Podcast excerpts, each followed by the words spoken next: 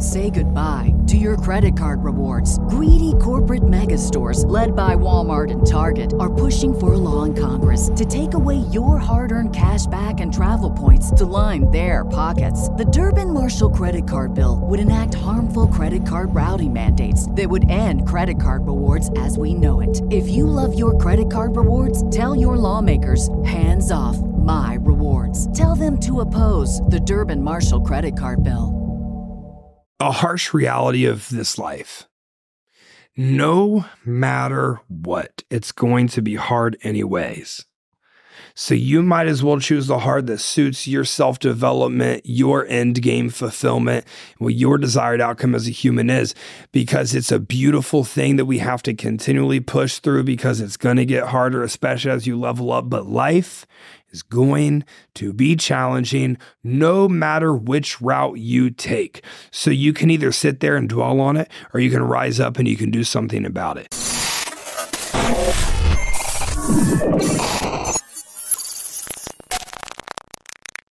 What is happening? Welcome back to your favorite podcast, the Diet Podcast. I'm Michelle Mihaly, and today I have a three step formula for you to trick your brain and your body into loving the hard things. This message was as short, concise as possible, and you are going to love it. By the end of this show, you're going to know exactly what you need to do and understand why your life is going to be determined by the amount of hard things you can do. Get ready. I'll see you inside. For the last 10 years of competitive bodybuilding, of fitness coaching, building out together more, growing the Grow or Die podcast, it never ceases to amaze me how many times you get a comment or whatever the case may be that someone thinks, this had to be so easy for you.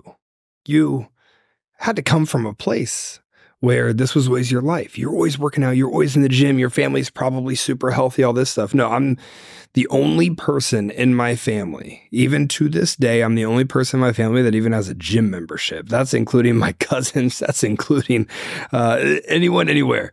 No one else goes to the gym. No one else does this. And how the heck the apple fell off of the tree and rolled all the way downhill into the pond and was taken downstream makes absolutely no sense. Well, I guess a pond doesn't really have a stream, does it? So um, maybe a creek would be a little bit more suited there. But, anyways, somehow this became something that was so addicting for me because my mind was able to master loving and embracing the hard things. And by the end of this show, you're going to understand how you can leverage the physical hard things into the emotional, maybe the professional, the spiritual and the mental hard things as well, which that took me way longer to learn than any of the physical stuff. You see, when I was in high school, man, I was like the star athlete that had the massive ego that gave half effort because I was just a star only in my area and in an environment that no one else was really that good. So I thought that I was the guy. I got recruited for track. I'm going on these visits. These coaches are rolling out the carpet for me. And man, it is just, everything is fine, well, and dandy, and you're told how great you are, and you're pumped up, and you're a 17 year old high school senior, and everything just sounds glorious. The whole world's being promised, and you're like, you know what? I'm going to go to the Olympics. and I've got this forever, and I'm so special, and I'm this, and I'm that, and I'm watching athletes ahead of me. And it's like I'm going to catch them, and I'm going to be that person. But when you're in an environment that does not prepare you for what comes next. It's a rude awakening when you get there. And I know that you guys are probably sick of me talking about it at this point, but if your environment is not pushing you right now, you are going to get to a place where you have the experience that I had. But before we get to that experience, I was constantly playing video games. I was just drinking alcohol, drinking beer, eating gummy bears You guys know the Speedway gas stations, they have those frozen Slurpees. I would get one of the mega ones or the large ones in the styrofoam cup, 64 ounces. Uh, the red one, I think it's cherry, a bag of Haribo gummy bears. And I'm just crushing these, playing Call of Duty Modern Warfare 2. By the way, I was ranked top 10,000 in the world at one point. That might not seem super crazy for people that have never played that game, but I was pretty good at that. And I was like, well, dang, I'm good at everything. I'm good at video games. I'm good at getting girls and I'm good at running track. And man, this life is easy. I've got this figured out. And then I got a DUI. yeah, that was tough. Officer bowling. I was at a little house party. I hadn't even drank for a few hours. I was 19. I was home for the summer. I was pretty sad because I went away to college. I had a terrible experience. I all of a sudden wasn't getting girls. No one knew who I was. I didn't know how to make friends. I was completely lost and confused, and I absolutely sucked my freshman year of track. I didn't have mental support from the coaches that I really needed to be able to have any sort of self belief. You just, you'd go to practice, you'd practice hard, there wasn't any like one on one concerted effort. I mean, my coach only had like 10, 15 people in his group. And now, like as a coach myself, and this is at University of Cincinnati, this is Division One. We're in the Big East Conference. And now look at myself. I I only work with 50 athletes at a time now. And every single one of those athletes gets one on one time with me every single week. And I didn't even get that with my coach, who only had 10, 15 people. it was it was pretty pathetic effort, but maybe things have changed now. But there wasn't any form of self belief. And so I stopped believing in myself and I stopped practicing hard and I stopped having any sort of standard. I would just play video games and my grades weren't very good. And school came to an end and I went back to Springfield, Ohio and I was hanging out with the people I was hanging out with in high school, which aren't people that are doing much of anything uh, at the time. And I hope that they're all doing amazing now, but they just weren't the environment I needed to be around to be pushed. Drinking at a house party, driving home two in the morning, all of a sudden there's some lights flick up behind you. Just got some McDonald's on the way home.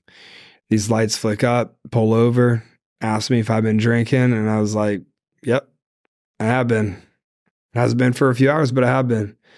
He wants to give me a field sobriety test, all that stuff. At the time, I'm just like, well, dude, I did this to myself. Like, I deserve this. So, sure, you know, go ahead and do it. Taken into jail. Tough night. Tough night. Called my mom, told her what happened. She told me she'd get me in the morning. She was pissed came and got me in the morning.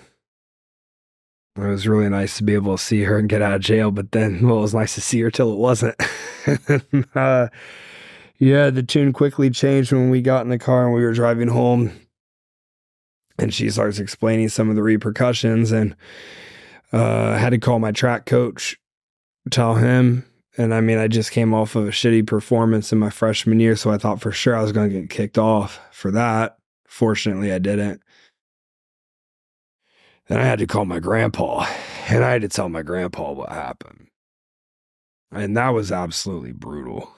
Um, he was the, the disappointment. And at that point, I realized I'm not going down a very good path in life. And without noticing, consciously at the time that happened, that's why I started training because I didn't want to waste all the ability that I had. I was so bored with everything going on because I didn't have enough stimulation in my life in terms of learning, emotional, emotionally being pushed, physically being challenged. I didn't have a lot of that going on. And I loved working out, but at this point, it was to relieve my frustrations. And then, you know, you start seeing the physical results. You go back to college, and everyone's like, dang, you had a great off season. I'm like, yeah, dude, I got arrested for a DUI. I was fortunate that the the judge, her son ran track against me. I was an idol for him. And she let me off easy because she told me, she said, the worst, man, fuck, the worst repercussion you can have is that you let my son down and let your mom down. Yeah, that was tough. That changed me. That changed me. So you go back track, terrible sophomore year. And at this point, I realize I just suck at track. and that's okay. Sometimes you just suck at things and you're not meant to do those. And I'm seeing the physical results of this training and I'm making this improvement. And and I, I was such a skinny dude. I was six foot, I was 155 pounds, but I'm training and I'm eating and I'm doing the thing. And I have a conversation with coach, and he's like, you know, what do you like to do? And I was like, I like train. I want to be a bodybuilder. And he was like, well, you should probably do that because you can't run track. and at that point, I realized my track career was done. And you leave track when your whole identity for your entire life has been being a part of a team and having this team component. And one day at 19 years old, it's just stripped away from you. So what do I do? All right, you guys. So I don't run paid ads and stuff on my show because, um, well, quite frank, I'm not super aligned with anybody, but also I just love the flow of how the Grow or Die podcast goes. So, how you can give back to me if you could share this wherever you share stuff. It could be LinkedIn, it could be Instagram, it could be Twitter, and you just tag the Grow or Die page, tag me in it if you would like to. That would help me so much as I continue to grow this show into eventually doing in America tour in 2024 and try to come to a city near you to have some amazing guests on. I appreciate it a ton. Now, let's get back to the show. Well, I went to LA Fitness. I got a job as a personal trainer. I interned with the UC basketball team, with St. Xavier High School football team, and I started building my career. I, I, shuttled all of my energy into helping other people. And obviously, that ended up being an amazing thing to do. But I had to rebuild my self belief. I was at rock bottom. I was just told for the first time I wasn't good enough. I still had some PTSD that I was experiencing, and I say that lightly from the DUI. I was terrified even drive anywhere. I obviously was not drinking alcohol. I eh, I was in a really rough position and I wasn't happy in life whatsoever. I think looking back at this point, I didn't realize what happiness was because any of the happiness that I felt was fleeting as it was all just based off of a sports performance or getting the next chick or whatever the case may be. So I had to rebuild my self belief. And at the time, I didn't even realize that's what I was doing. But I remember I would just get on the Stairmaster at the end of a work session when I trained four or five athlete, uh, clients. At that time, they were clients, they definitely weren't athletes. And I would just go nuts on it. I'd put it level 14, level 15, level 16 until I can't physically stand it anymore. At the time, I realized I was just grinding it out. I was just grinding out. I was relieving frustrations. I would train two or three times a day. I would do 30, 40 work sets a day. It was insane what my 19 year old body could handle. And I would end the day with that Stairmaster. I'd go for runs. I would do the thing. But to instill self belief in you, there's a point of your life that you just got to grind it out and you just got to get nasty with it you just you have to show up for you when the motivation's low and you don't feel well when you're feeling emotionally sorry for yourself and you've got to show up and you just got to ball out. It's the only option i had. So there's people that don't love grind culture. I understand that. I get that. That's okay but grinding it out has a place. Relying on willpower has a place. The extreme discipline has a time and a place that is only going to serve every single one of us. But the only way that we get to a place where we are in a foolproof method of continual improvement is by rewiring your brain to love the hard things. Because right now, in this moment, as you listen to this podcast, what you are avoiding the hardest is what you need to focus on the most. And if you focus on one thing to change, there would be a correlation to the rest of your life. That one thing. Last night during the TM client Zoom call, this woman shared with us that every single Wednesday night she started doing the laundry. And every single Wednesday night, no matter how much she does, no matter how much laundry there is, she does the laundry. And she said on the call last night to the whole team that was on, that has started transpiring into other areas of her life. Because if you just focus on one thing to change and you become so disciplined and regimented in that one thing, then you are going to start identifying other areas that you must change. And it's going to be easier because you have the willpower practice from this one little thing that starts snowballing into the rest of your life. Doing the laundry is only a positive thing. Making your bed in the morning is only a positive thing. Having a bedtime that you strictly follow is only a positive thing. Showing up to the gym is only a positive thing. But too many people try to change too many things at one time.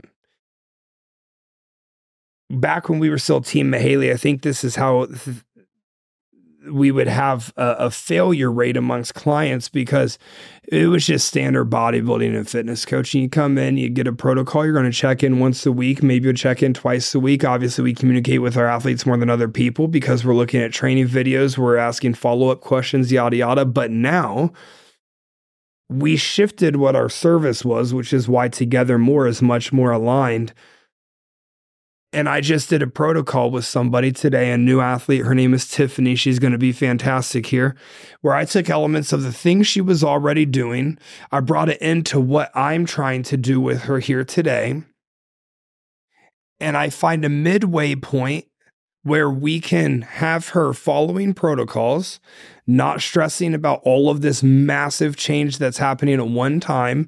We can ensure that she's on track and on plan because we're implementing things that maybe I don't love or maybe aren't part of a typical plan for me, but we brought it in today.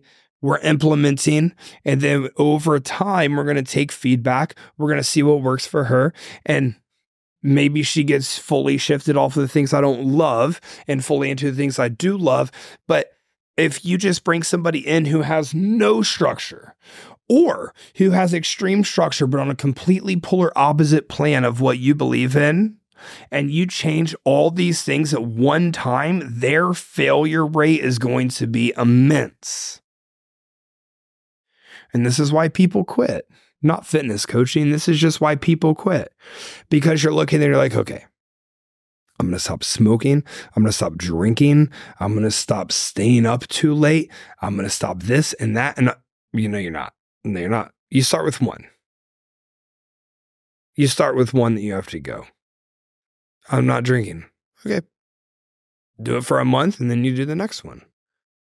In the book, The Paradox of Choice by Barry Schwartz, he states that having more options lead to anxiety, indecision, dissatisfaction because too many choices can overwhelm an individual, making it harder to make decisions, thus reducing overall happiness.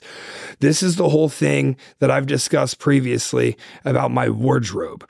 I have one type of sock that I wear. I have one brand of underwear that I wear. I have black shorts and then I have colored shorts in my closet. I have black shirts in a line. I have white shirts in a line. I have my nice going out shirts in another area of my closet. I have my shoes segmented. And my decision making process every single morning, or even when I go out for a nice dinner like I am this evening, is so streamlined and easy that there's no decision fatigue.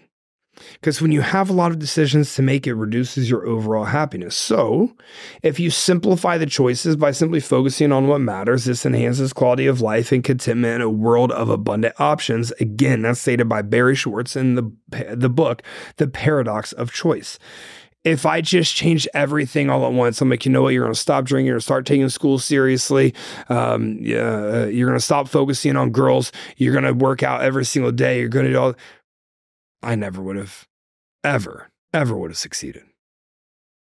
You focus on one thing and then you get good at that thing and then you overload in that thing over time. And then when your systems are able to handle another thing, you simply make the change. Now, even when your efforts are not precise, consistency yields results. I posted a, Instagram today. It's January 25th, and somebody commented on it and said, even if you are just simply consistent when your work isn't good, you're still going to make progress. And that is the truest thing of all time. Consistency matters more than nearly anything else. But how can you make sure you're being precise? Well, find good role models. There's power in proximity. If you look up to somebody, if you resonate with somebody, reach out to them and see what it takes to work with them one on one. Maybe it's fitness coaching, maybe it's mentorship, maybe it's business coaching, maybe you can intern for them and provide value to their life. But how close can you interact with somebody one to one. There is power in proximity. And in the journey to doing hard things, you must have running mates and mentors. If you don't, then you will fail. You must have running mates that is your environment. These are your friends. These are the messages that are being sent to your mind. These are the conversations that you are having. These are the people directly around you who have great influence on you. And you must have mentors. This is somebody who is guiding you on that path. And when you have a powerful mentor and you are surrounded by a group of like minded individuals, you are going to notice that your entire environment starts elevating in the manner of which that mentor is trying to guide you. And this is is extremely important for growth of an entire ecosystem that you've cultivated and one that I am unbelievably fortunate to have here with me in Austin. But when the entire group can move forward as a secular unit, it really becomes beautiful. And all that does is it pushes you even further as well. So you show me the people that you spend the most time with, you show me the people that you consider a mentor, and I can tell your future right away. All right, Justin. So, what's the formula for change? Well, step one is showing up. It's a prerequisite to achieving anything in life. If you're not in the arena, you can't be a player. So, if you don't show up to the gym, you can't change. If you don't pull the clothes out of the dryer, then you're not going to do the laundry. You've got to show up. And then step two, the only thing left to do is to do the work. And you're gonna be like, I don't know what work to do. And that's amazing. That's great because messy action is still action and it's far greater than inaction. There's nothing worse than inaction because you are literally dying and wasting time away with inaction in hell. You're at this point of the podcast because you've wasted time. Speaking to myself as well with simply being inactive. Messy action is better than none. Be okay and have the ego dissolution to look like a beginner. And then step three, you find where you can improve. I started this show in March of 2020. So the four year anniversary is coming up very soon. And when I started, I would listen to the show and I wouldn't even be able to make it through a full episode because I was like, that is absolutely terrible. Scott and I recorded the first episode three times before we actually launched it because it was so bad. And on every single show, still to this day, I track watch times, I track hot days to post. I listen back to every single episode, including this one, before you guys are even going to hear it. I take notes and now I've hired professionals. I have a speech coach who's helping me get ready for my live speeches this year before we transition into the podcast work. It takes that level of commitment to become really fucking good at something. If you think you're just going to luck into it and practice uh, away and one day end up being good, I mean, maybe you do, but it's going to take you a hell of a lot longer than having actual mentors help guide you and get you to that place who know the exact route that you need to take. So, what can you do? Well, I leave you with this your life outcome is going to be determined by the amount of hard things that you do. I agree with Dr. Huberman when he says you should do something hard first thing in the morning. I think it should be physical exercise. I wake up, I eat my oatmeal, my banana, and my whey. I drive to the gym, listen to a podcast.